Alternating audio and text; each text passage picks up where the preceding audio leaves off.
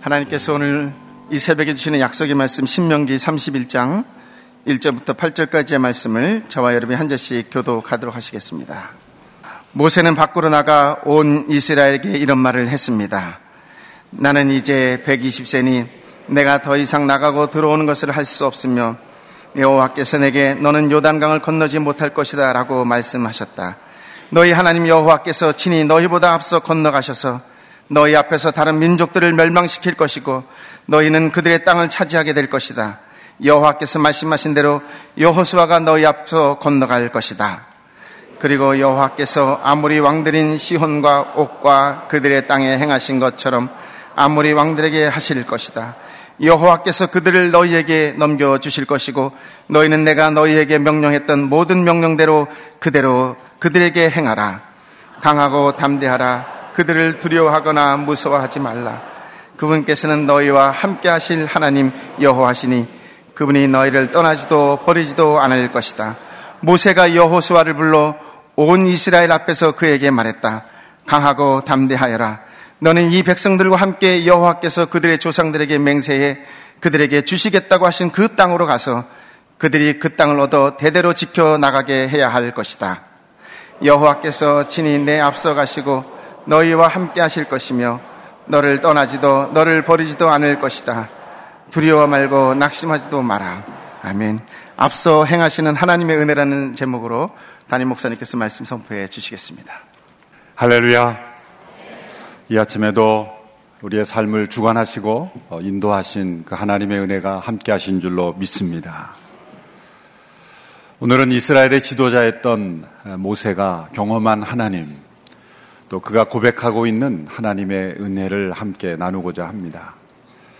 120세 된 모세가 아, 자신은 가나안 땅에 들어갈 수 없고 이제 여호수아와 그 백성들만 그 땅에 들여보내야 하는 그 지도자의 마음에서 나온 아, 유언과 같은 이 설교에 그가 고백한 하나님의 은혜는 어떤 하나님의 은혜인가 아, 우리가 유념해서 들을 필요가 있습니다. 그는 백성들에게 또한 여호수아에게 차례대로 어, 우리 하나님은 이런 하나님이시니 너희들이 이 하나님을 믿고 의지하고 따라가라. 그대로 순종하라. 라는 말씀을 주고 계십니다. 우리가 현재 시점에서 과거를 되돌아볼 때 과거에 나의 인생에 불필요하게 여겨졌던 많은 시간들 또 내가 원치 않았고 피하고 싶었던 기억하기도 싫었던 많은 사건들이 현재 나의 인생에 있어서 하나님의 은혜를 내가 체험하는 데 있어서 도구가 되고 통로가 되었다는 것을 깨달을 때가 있습니다. 그 현재, 그 당시에, 그 시점에서는 이해할 수 없었던 일들, 또 받아들이 어려웠던 많은 일들이 돌이켜볼 때 그것은 하나님의 은혜의 손길이었고 또 내가 이해하지 못했던 하나님의 은혜의 섭리였다는 것을 우리는 되돌아보면서 발견할 수 있는 것들이 얼마나 많은지 모릅니다. 모세가 120년의 인생을 살았습니다. 그의 인생은 너무나 정확하게 40년씩 세 부분으로 나누어지죠. 그는 40세까지는 애굽의 왕궁에서 어, 애굽의 왕자로 살았습니다. 또 다른 40년은 그가 살인을 40세 때 저지르고 애국 관원을 쳐주고 난 뒤에 80세까지 미디안 광야에서 아, 목자로서 살아갔습니다. 그리고 나머지 40년은 아, 이스라엘 백성들을 애굽에서 인도하여 가나안 땅에 들어가기 직전까지 인도하는 지도자로서 그는 40년을 살았습니다. 첫 번째 40세의 그의 인생은 아마 그 당시에 모세는 모든 것을 할 수 있을 것 같은 그에게 주어진 권한, 지위, 그에게 주어진 물질, 지식 모든 것을 누리면서 그는 나의 내가 하고 싶은 것은 무엇인지 할 수 있는 예, 그러한 인생 한마디로 모든 것을 할 수 있는 인생이다 그렇게 말할 수가 있습니다. 두 번째 40세에서 80세의 인생은 정말 아무것도 아닌 인생이라는 것을 그는 처절하게 깨달았던 nothing의 인생이었습니다. 말도 못하는 또 자기와 함께 대화하지도 못하는 그런 그 동물들을 키우면서 사람들이 거주하지 않는 미디안 광야에서 아무도 찾아주지 않고 찾아갈 수도 없고 버림받은 인생, 또 숨어 있는 인생, 그런 아무것도 할 수 없는 것 같은 좌절과 낭만과 또 절망 속에 열등감 속에 사로잡혀 있는 40년의 인생이었습니다. 그 인생이 80세가 되었을 때 하나님이 그를 부르셨을 때 그 나머지 40년의 인생은 이제 그가 무엇인가 할 수 있는 something의 인생이었죠. 아무것도 아닌 것 같은 그의 인생에서 하나님은 그를 찾아오셔서 하나님께서 그를 통해 일하시고자 하는 그 무엇인가 그 일을 시키신 것입니다. 120세가 되었을 때 자신의 인생을 되돌아봤을 때 그 스쳐 지나가는 수많은 시간들이 우리가 함께 살펴본 대로 세 부분으로 나눠지면서 왕궁에서 40세까지 있었던 인생을 되돌아보고 또 그 왕궁의 인생이 왜 나에게 필요했는가? 왜 갈대 상자에 자신이 구출을 받았고 또 하필이면 그때 그 강물에 강가에 나왔던 애굽의 공주가 자신을 건져서 그 갈대 상자에 건져서 자기를 왕자 삼아서 또 왜 하필이면 나는 두 명의 어머니로부터 교육을 받아야만 했는가? 법적인 어머니인 애굽의 공주. 그러나 실제적인 유모로서 들어간 사람이 바로 모세의 친어머니죠. 처음에는 몰랐을 겁니다. 유모가 나의 친어머니라는 것을 유모가 밝히지 않았겠죠. 너무 어렸을 때는 말을 해도 못 알아듣기 때문에 이제 어느 정도 이해할 수 있는 적어도 청소년기 이상 됐을 때 얘야 실상은 내가 너의 친어머니다. 라는 것을 통해서 모세를 설득했을 겁니다. 그래서 모세는 심각한 이런 그 정체성의 위기, 아이덴티티 크라이시스를 경험했어요. 나는 애굽인인가 히브리인인가 그런 어떤 그 인생의 깊은 갈등을 아마 청소년기에 겪었을 겁니다. 그렇지만 그는 법적으로 애굽의 왕자였고 그것을 떠날 수도 없었고 또 떠날 용기도 없었을 겁니다. 그러나 마음 한편에서는 그 애굽에 의해서 착취당하고 있는 그 동족들을 보면서 내가 과연 이런 인생을 계속 살아야 할 것인가? 내가 나 자신만을 위해서 애굽의 왕궁에서 이렇게 살고 있어야 되는가라는 그런 자책감이 계속 들었을 것이죠. 그것이 폭발한 것이 40세 때 그가 애굽의 관원을 쳐 죽인 겁니다. 그것은 단순한 이 애굽이 그 모세가 혈기가 단순히 많고 또 그가 그에게 뭐 살인적인 본능이 늘 있었기 때문에 사람을 쳐 죽인 게 아닙니다.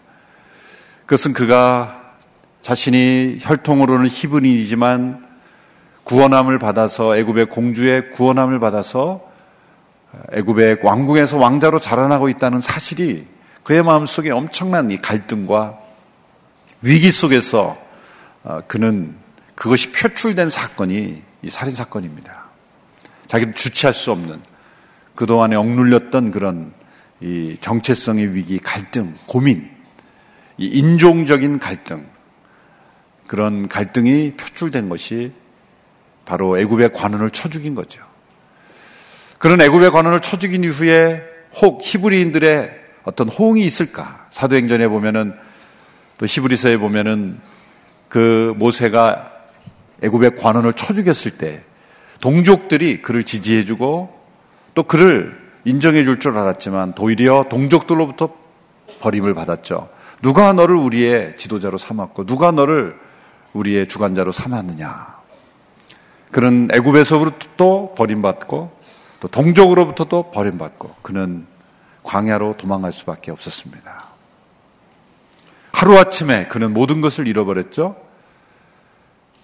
그는 이제는 윈종적인 어떤 그 정체성의 위기만이 아니라 문화적인 위기, 문화적인 충격 또한 받았습니다.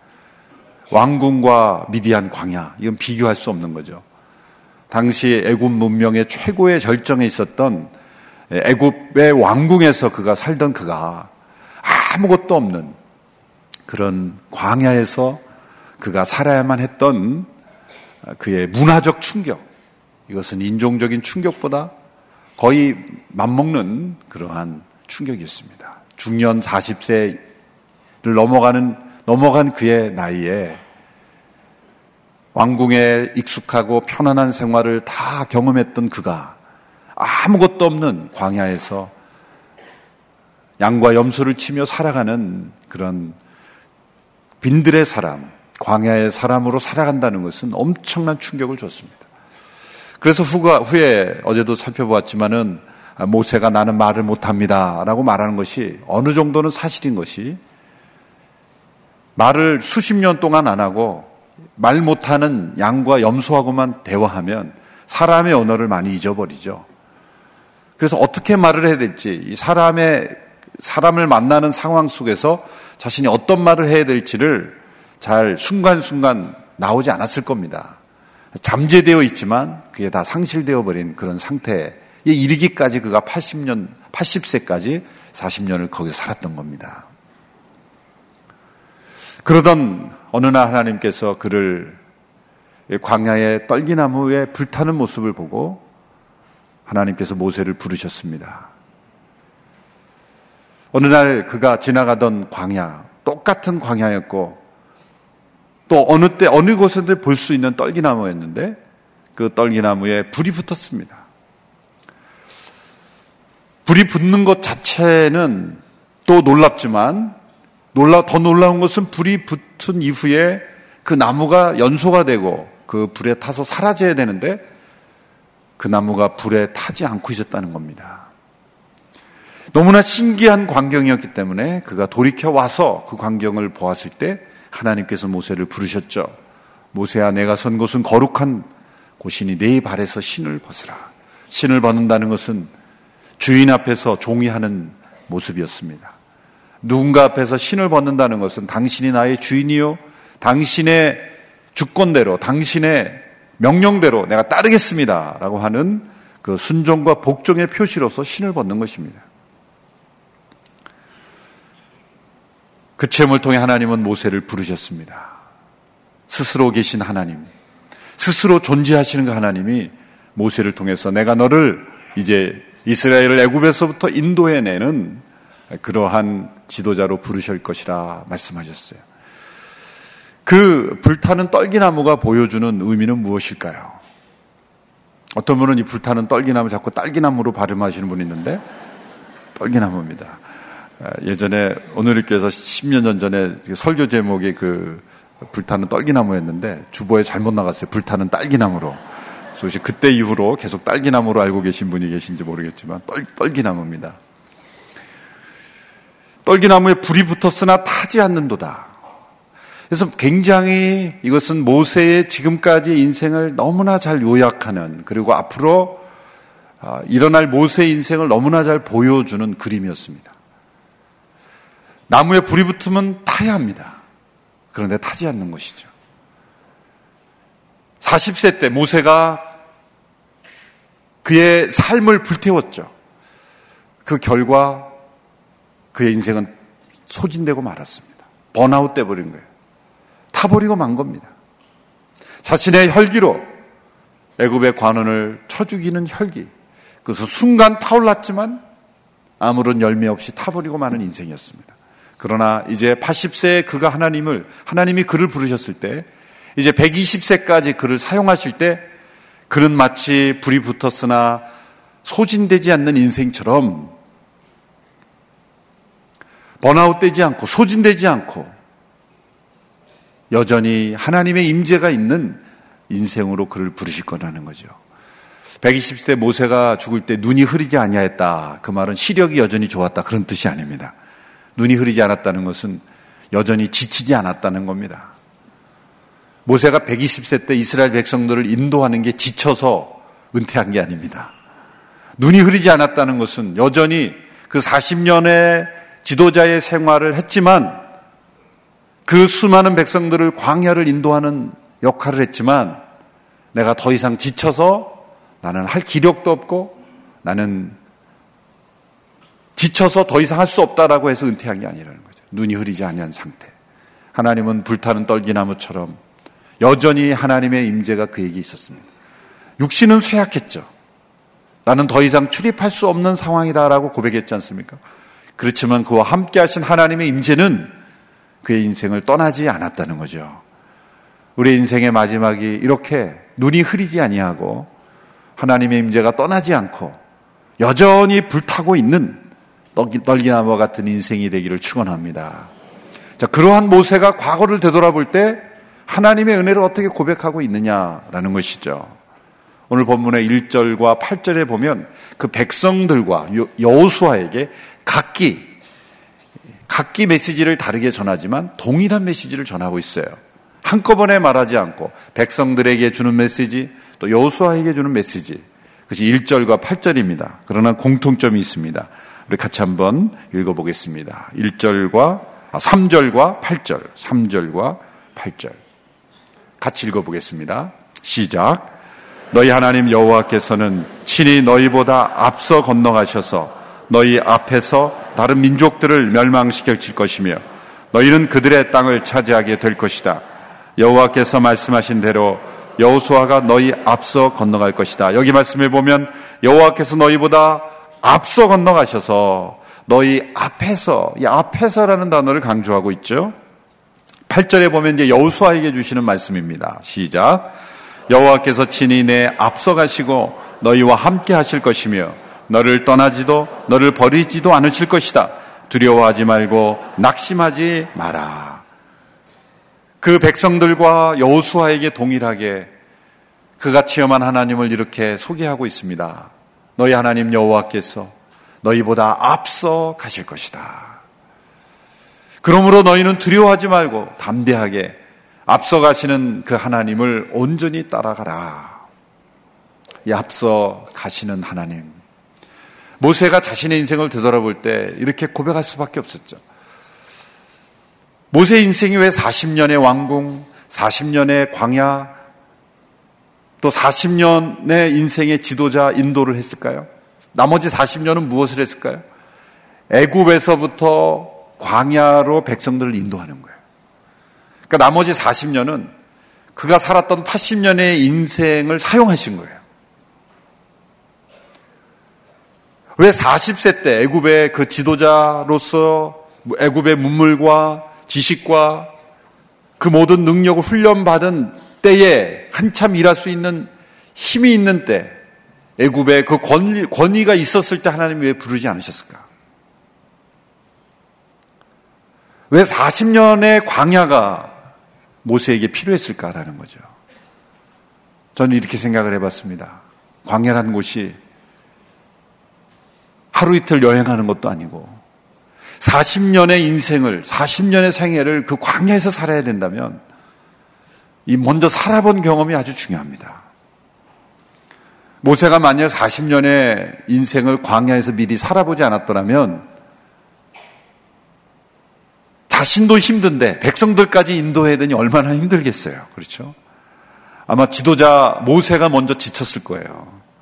백성들이 아우성치고 불평하고 반항하면 이 나도 힘든데 말이죠. 나도 힘든데 너희들까지 이렇게 나 힘들게 하면 어떡하냐 그러고 지도자 사표 내고 어디론가 어, 엘리야처럼 하나님 나를 죽여주십시오. 그리고 어디로 들어갔을 거예요.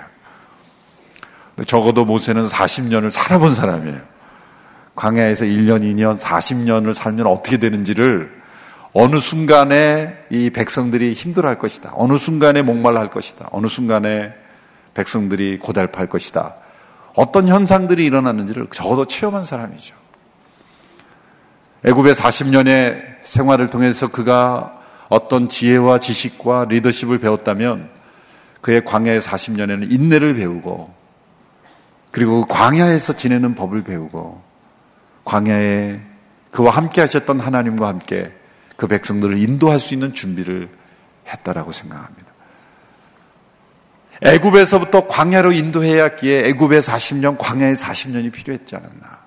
자신의 과거의 인생을 되돌아보면서 다 쓸모없다라고 생각하고 다 버려진 것이라고 생각했던 애굽의 왕궁의 경험이 이제 이 가축을 치는 이 목자의 삶, 광야의 그런 들판에서 살아가는 사람에게 이제 애굽에서의 경험이 나와 무슨 상관이 있냐고 생각했을지 모르지만 그가 바로에게 부름을 받았을 때 그는 내가 왜 이 왕궁에 있어야 되는지를 알았을 겁니다.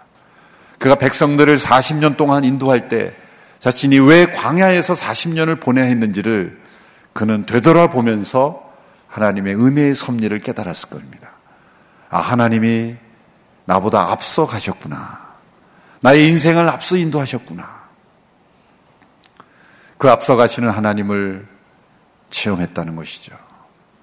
모세의 인생, 그 이스라엘 백성들을 인도하는 모세마다 모세에게 따라 나오는 멘트가 있습니다. 하나님이 말씀하신 대로 하나님이 말씀하신 대로 모세가 행하였더라. 이런 단어가 끊이지 않고 반복되죠. 이스라엘 백성을 인도할 때 하나님은 구름, 구름 기둥으로 인도하셨어요. 구름 기둥, 불 기둥, 이게 두 개의 기둥이 있는 게 아니라 구름 기둥 가운데, 낮에는 구름 기둥인데, 밤에는 그 구름 기둥 가운데 불이 임함으로 불 기둥이 된 겁니다. 그러니까 실상은 하나의 기둥인데, 낮에는 구름 기둥인데, 밤에는 그 구름 가운데 불이 임하여 불 기둥이 된 것이죠. 그 구름 기둥이 인도하는 대로, 구름 기둥이 멈춰 서면 멈춰 서고, 그리고 움직이면 따라 움직이고, 그 구름 기둥이 앞서가고 그 다음에 앞서간 것이 언약궤죠. 제사장들이 메고 있는 언약궤가 또 앞서가는 거예요. 그것은 무엇을 보여줍니까? 하나님께서 임재하시고 그 백성들 가운데 함께 하시지만 바로 앞서서 그들의 삶을 인도하신다는 거예요. 보이지 않을 만큼 멀리서 앞서가시면 어떻게 우리가 따라가겠어요? 우리 눈에 보일 만큼 우리가 따라갈 수 있을 만큼 우리보다 앞서가시기 때문에 백성들이 따라갈 수가 있었다는 거예요. 하나님께서 광야에서 그 백성들을 구름 기둥과 불 기둥으로 인도하신 것처럼 우리의 삶에 앞서가시는 하나님은 우리 눈에 보이지 않을 만큼 저 앞서가셔서 하나님이 어디 계신지 모르게 하시는 분이 아니라 바로 앞서서 우리의 삶을 인도하시는 하나님인 줄 믿습니다. 그것은 오늘 이 시대는 성령이 임재하심으로 우리의 삶을 인도하시죠. 우리가 이해할 수 없는 상황 속에 우리가 처할지라도 하나님은 언제나 우리 앞서 행하시는 하나님인 줄 믿습니다. 청교도들은 그 하나님의 은혜를 선행 은총이다 혹은 앞선 은혜다 그렇게 불렀습니다. 선행 은총이다. 우리보다 언제나 앞서 가시는 하나님. 우리의 삶을 인도하시는 하나님에 대한 그 간증이 우리에게 있을 때 우리는 우리 앞에 놓여 있는 미래, 너무나 불투명하고 어디로 가야 될지 모르는 우리의 인생에 있어서 하나님이 반드시 우리의 삶을 앞서 인도하고 계시다. 그 인도의 확신을 우리가 얻을 수가 있는 것입니다. 모세가 이 백성들과 여호수아에게 심어주고자 했던 것은 바로 그겁니다. 내 인생을 110세의 인생을 되돌아보니 하나님은 언제나 나보다 앞서가시고 앞서 행하시는 하나님이기 때문에 그 하나님을 믿고 따라 의지하고 나아가면 하나님은 미래에 어떤 일이 있을지 장차 가나안 땅에 어떠한 대적들이 너희를 대적할지라도 하나님이 앞서 가시고 하나님이 앞서 행하시기 때문에 두려워 말고 담대하게 그 길을 걸어가라. 하나님이 너희의 삶을 앞서 인도하실 것이다. 하나님이 우리의 인생을 앞에만 서 계시겠습니까? 그렇죠? 위에 계시고 저 위에 높고 높은 하늘의 보좌에 계시고 우리의 삶을 통치하고 계신 하나님이신데 앞선다는 것은 그 하나님이 내려오셨다는 겁니다. 성경에 나타난 하나님은 내려오시는 하나님이에요. 여기 모세우경을 봐도 하나님이 점점점 내려오세요. 창세기에 보면 하나님은 전부 하늘에 계십니다. 하늘에 계셔서 말씀하시는 거예요. 그런데 하늘에 계신 그 하나님이 출애굽기에 보면 산으로 내려오십니다. 모세를 신의 산으로 부르셔서 신의 산에서 이 모세를 만납니다. 그렇죠? 그런데 창세기 출애굽기 다음에 무슨 책입니까? 제가 질문을 한 거는 여러분의 졸음을 잠시 깨우기 위해서 하는 질문이니까 알아도 저거 저런 유치한 질문을 안테 하시나 예. 여러분이 모른다고 생각하는 게 아니에요. 예, 주고받으면서 이렇게 눈이 감기지 않게 여러분이 계속 눈을 감으면 저도 눈이 감겨요 같이 장세기 출애굽기 레위기 레위기는 하나님이 어디서 만났는지 아세요? 산에서 만나는 게 아니라 땅에서 만나십니다. 땅에서 만나요. 신기하죠? 창세기 하늘에 계신 하나님이 출애굽기에서는 산에서 만나시고 산에서 만나신 하나님 내위기에서는 출애굽기에서는 산에서 성막 텐트에 이 설계도를 주시잖아요. 그 설계도를 주셔서 이거대로 져라 했더니 모세가 져서 회막 하나님을 만나는 미팅 텐트죠. 회막은. 근데 특별한 재질과 하나님의 임재하심이 있는 그 텐트를 만들어서 레위기에서는 성막에서 모세를 부르시는 거예요. 회막에서 모세를 불러 만나시는 거예요. 그 하늘에 계신 하나님이 산에 내려오시고 산에 계신 하나님이 땅에 내려오셔서 백성들과 함께 임마누엘로 거하시는 거죠. 요한복음 1장 14절에 말씀이 육신이 되어 라고 할 때 우리 가운데 거하심에 거하신다는 단어가 텐트를 친다는 뜻이에요.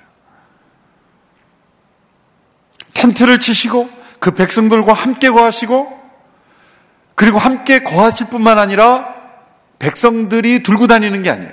백성들에 의해서 끌려다니는 게 아니에요. 모세가 앞으로 이제 앞으로 간다 그러면은 회막이 따라가는 게 아니라 구름 기둥이 앞서가면 제사장들이 회막 그 성, 그 법계, 언약궤를 끌고 따라가면 모세가 따라가는 거예요.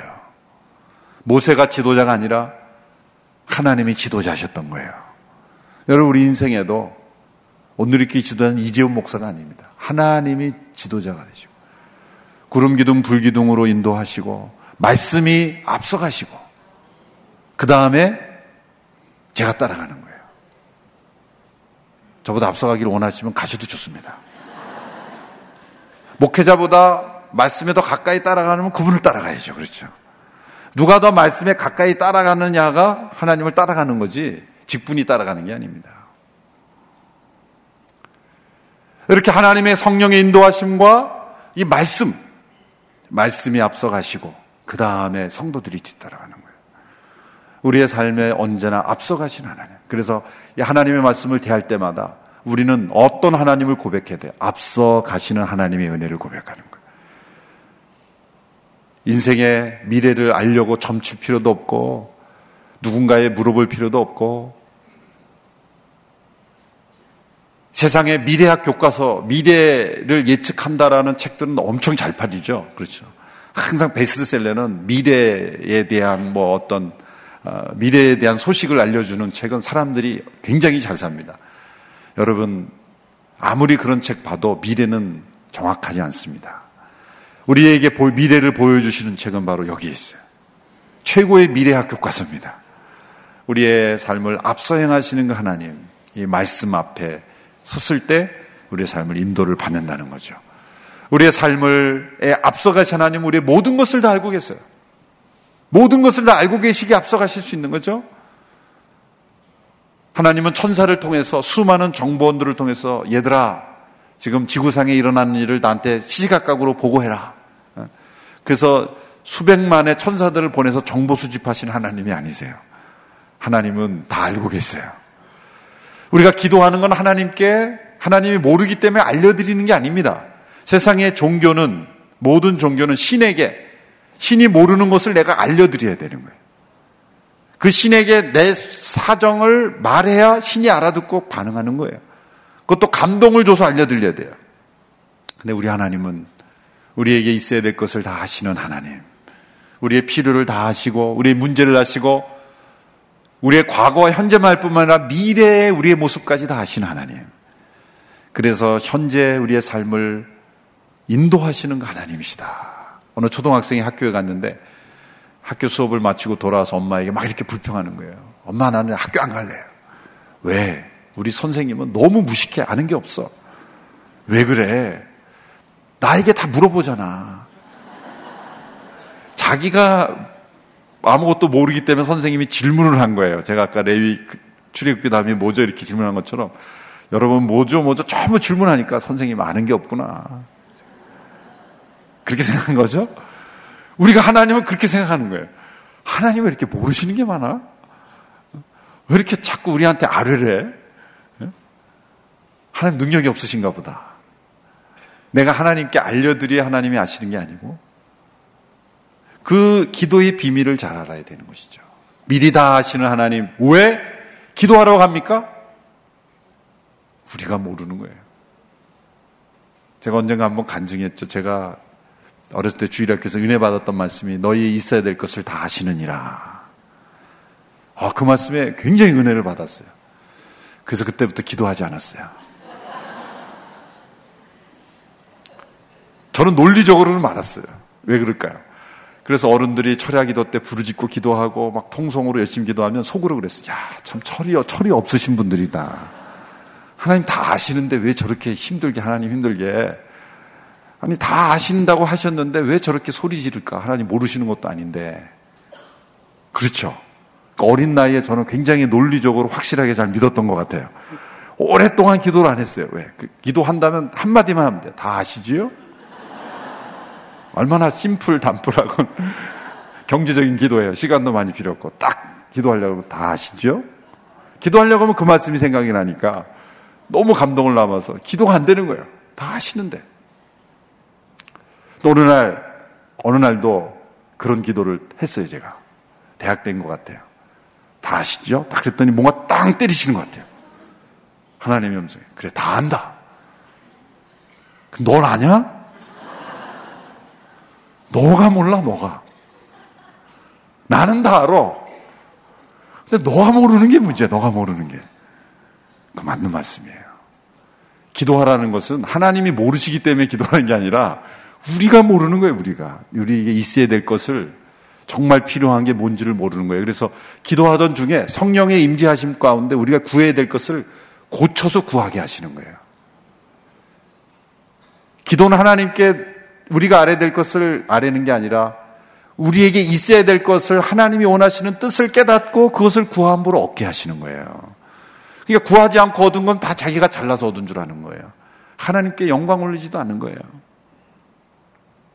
우리 앞서 행하시는 하나님은 우리가 기도를 통해 하나님의 응답을 받지만 우리가 기도하기 때문에 얻어내는 과정이 아니라 우리 앞서 행하시는 하나님의 뜻을 우리가 깨달아 가야 되기 때문에 우리가 기도를 통해서 따라가야 되는 거예요. 말씀과 기도를 통해 앞서 행하시는 하나님을 따라가야 되는 거죠. 우리보다 앞서 행하시는 하나님은 우리를 먼저 사랑하시는 하나님입니다. 우리를 먼저 사랑. 우리가 아직 죄인 되었을 때, 우리가 연약할 때, 우리가 하나님과 원수 되었을 때, 우리가 하나님을 사랑하지도 않고 하나님을 멀리 떠나 있을 때, 은혜는 언제나 우리에게 먼저 찾아오시는 겁니다. 케르 케고르라는 크리스찬 신학자가 다음과 같이 이렇게 기도했습니다. 제가 한번 그의 기도문을 한번 읽어드리겠습니다. 오 하나님, 당신은 우리를 먼저 사랑하셨습니다. 우리는 그것을 역사적인 관점에서 생각하여 하나님께서 우리를 먼저 사랑한 것이 과거의 한 시점부터 시작된 것이라고 여깁니다. 하지만 하나님께서는 우리를 먼저 사랑하시되 한순간도 쉼없이 일생에 걸쳐 매 순간 먼저 사랑하십니다. 아침에 일어나 우리 영혼이 하나님께 나갈 때 당신은 그곳에 먼저 와 계셔서 우리를 먼저 사랑하십니다. 새벽에 일어나자마자 내 영혼이 기도 가운데 하나님께 나갈 때 당신은 나보다 앞서 그곳에 계시사 나를 먼저 사랑하십니다. 복잡한 일상으로부터 물러나와 내 영혼이 하나님께 나아갈 때 당신은 먼저 그곳에 계시며 또한 영원히 계십니다. 우리가 이 새벽에 하나님 앞에 나올 때 하나님은 먼저 와 계십니다. 준비하고 계십니다. 이 먼저 우리를 사랑하신 하나님. 우리가 이 땅에 태어날 때, 한 생명이 태어날 때 하나님은 먼저 준비하시는 게 있어요. 그게 뭘까요? 한 여인의 마음을 어머니의 마음으로 바꾸시는 거예요. 그렇죠? 그 여인의 마음을 어머니의 마음으로 바꾸셔서 그 한 생명이 하나님의 사랑을 받는 무조건적인 그 은혜를 받는 일을 먼저 준비하시는 거예요. 아침에 해가 뜰 때도 그건 자연스럽게 뜨는 게 아니라 하나님은 먼저 우리보다 앞서가셔서 아침 해를 떠올리시는 겁니다. 그렇게 떠올리도록 만들어 놓고 하나님은 손 떼고 쉬시는 분이 아니에요. 그게 이 자연 신론이죠. 이 신론이에요. 하나님이 천지를 창조하신 것까지 믿어요. 그렇지만은 창조하신 자연의 질서대로 움직이도록 내버려 주신 하나님은 더 이상 간섭하지 않고 터치하지 않으신다고 믿는 게 자연 신론. 중세를 이 장악했던 이신론이라는 신이죠. 그래서 인간의 이성, 과학이 신이 돼버린 거예요. 과학이 신이 된 게 바로 그 자연신론 때문이에요. 그러 하나님 만물을 창조하셨을 뿐만 아니라 아침마다 해를 움직이심으로 우리보다 먼저 앞서 행하시기 때문에 해가 움직이는 거예요. 지그가 움직이는 겁니다. 이 앞서 행하시는 그 하나님의 임재하심을 우리가 날마다 누릴 수 있게 되기를 축원합니다. 앞서 행하시는 하나님의 은혜는 때로 우리보다 우리가 이해할 수 없는 방식으로 우리에게 인도하시죠. 왜? 이해할 수가 없어요. 앞서가시기 때문에. 하나님이 어느 날 갑자기 아브라함에게 내 아들 독자 이삭을 모리아산에서 바치라. 이해할 수가 없는 거죠. 그 이해할 수 없는 하나님의 말씀에 순종하며 나갔을 때 하나님은 그 아브라함의 믿음을 받으시고 여호와 이래 이삭을 대신할 어린 양을 준비하셨죠. 아브라함이 경험한 하나님의 은혜는 여호와 이래의 은혜였어요. 여호와 이래라는 게 뭡니까? 하나님이 준비하셨다는 건데 원래의 뜻은 이르아라는 건 보고 계시다 그런 뜻이에요. 여호와 이래라는 것은 하나님이 보고 계신. 그 상황에서 아브라함의 마음을 보고 계셨고 모든 상황을 보고 계신 하나님은 가만히 계시는 분이 아니죠. 먼저 보신 하나님은 먼저 준비하신 하나님이다. 그렇게 뜻이 해석이 되는 거예요. 여호와 이래 하나님이 우리 하나님이십니다. 하나님은 우리가 말씀드려야 아시는 분이 아니라 미리 보고 계시는 여호와 이래 하나님. 먼저 앞서가심으로 이삭을 대신할 어린 양을 준비하시는 하나님. 그 이삭을 대신할 어린 양만 준비하신 게 아니라 온 세상 죄를 대신하여 죽으실 어린 양 예수 그리스도를 준비하신 하나님. 온 세상 죄를 대신한 어린 양만 준비하시는 것이 아니라 장차 새하늘과 새 땅에서 그 어린 양의 보좌로부터 흘러나와 새하늘과 새 땅의 모든 백성들을 구속하시는 완전한 새하늘과 새 땅을 준비하시는 하나님. 하나님 우리보다 앞서 가셔서 여호와 일에 준비하신 하나님인 줄로 믿습니다. 요셉이 형들에게 미움을 당하고 애굽으로 팔려갈 때 이해할 수가 없었죠. 왜 형들이 나를 이렇게 대하는가? 보디발의 아내로부터 모함을 받고 누명을 써서 감옥에 들어갈 때도 이해할 수가 없었습니다. 그가 애굽의 총리가 되었을 때도 이해할 수가 없었어요. 그런데 형들이 찾아와 그 앞에 절할 때 그는 하나님 나보다 앞서가셔서 은혜의 섭리로 나를 자신을 통해 일하시는 하나님의 앞서가신 하나님을 경험했죠. 그가 이런 고백을 하죠. 창세기 45장 7절에서 8절의 말씀을 우리 같이 한번 읽겠습니다. 창세기 45장 7절, 8절 같이 읽습니다. 시작. 그러나 이 땅에서 형님들의 자손들을 보존하시고 큰 구원을 베푸셔서 형님들의 목숨을 살리시려고 하나님께서 미리 저를 보내신 것입니다. 그러므로 저를 여기에 보내신 분 형님들이 아니라 하나님이십니다. 하나님께서 저를 바로의 아버지와 그의 온 집의 주인과 이집트 온 땅의 통치자로 삼으셨습니다. 하나님이 미리 저를 보내신 것입니다. 요셉의 풀리지 않았던 고난의 인생이 해석이 되는 거죠. 하나님이 나를 앞서 보내셨다. 어떻게 그 이스라엘의 후손, 그 아브라함의 후손 요셉이 애굽의 총리가 될 수 있습니까? 그러한 드라마틱한 과정이 없으면 총리가 될 수가 없는 거예요. 고난이 없으면 그런 총리가 될 수 없었던 겁니다. 그에게 풀리지 않았던 많은 인생의 숙제는 앞서 행하시는 하나님이셨기 때문에 일어난 일이에요. 여러분, 지금 여러분의 삶에 해석되지 않는 고난이 있습니까? 왜 나에게 이런 일이 있어야 될까?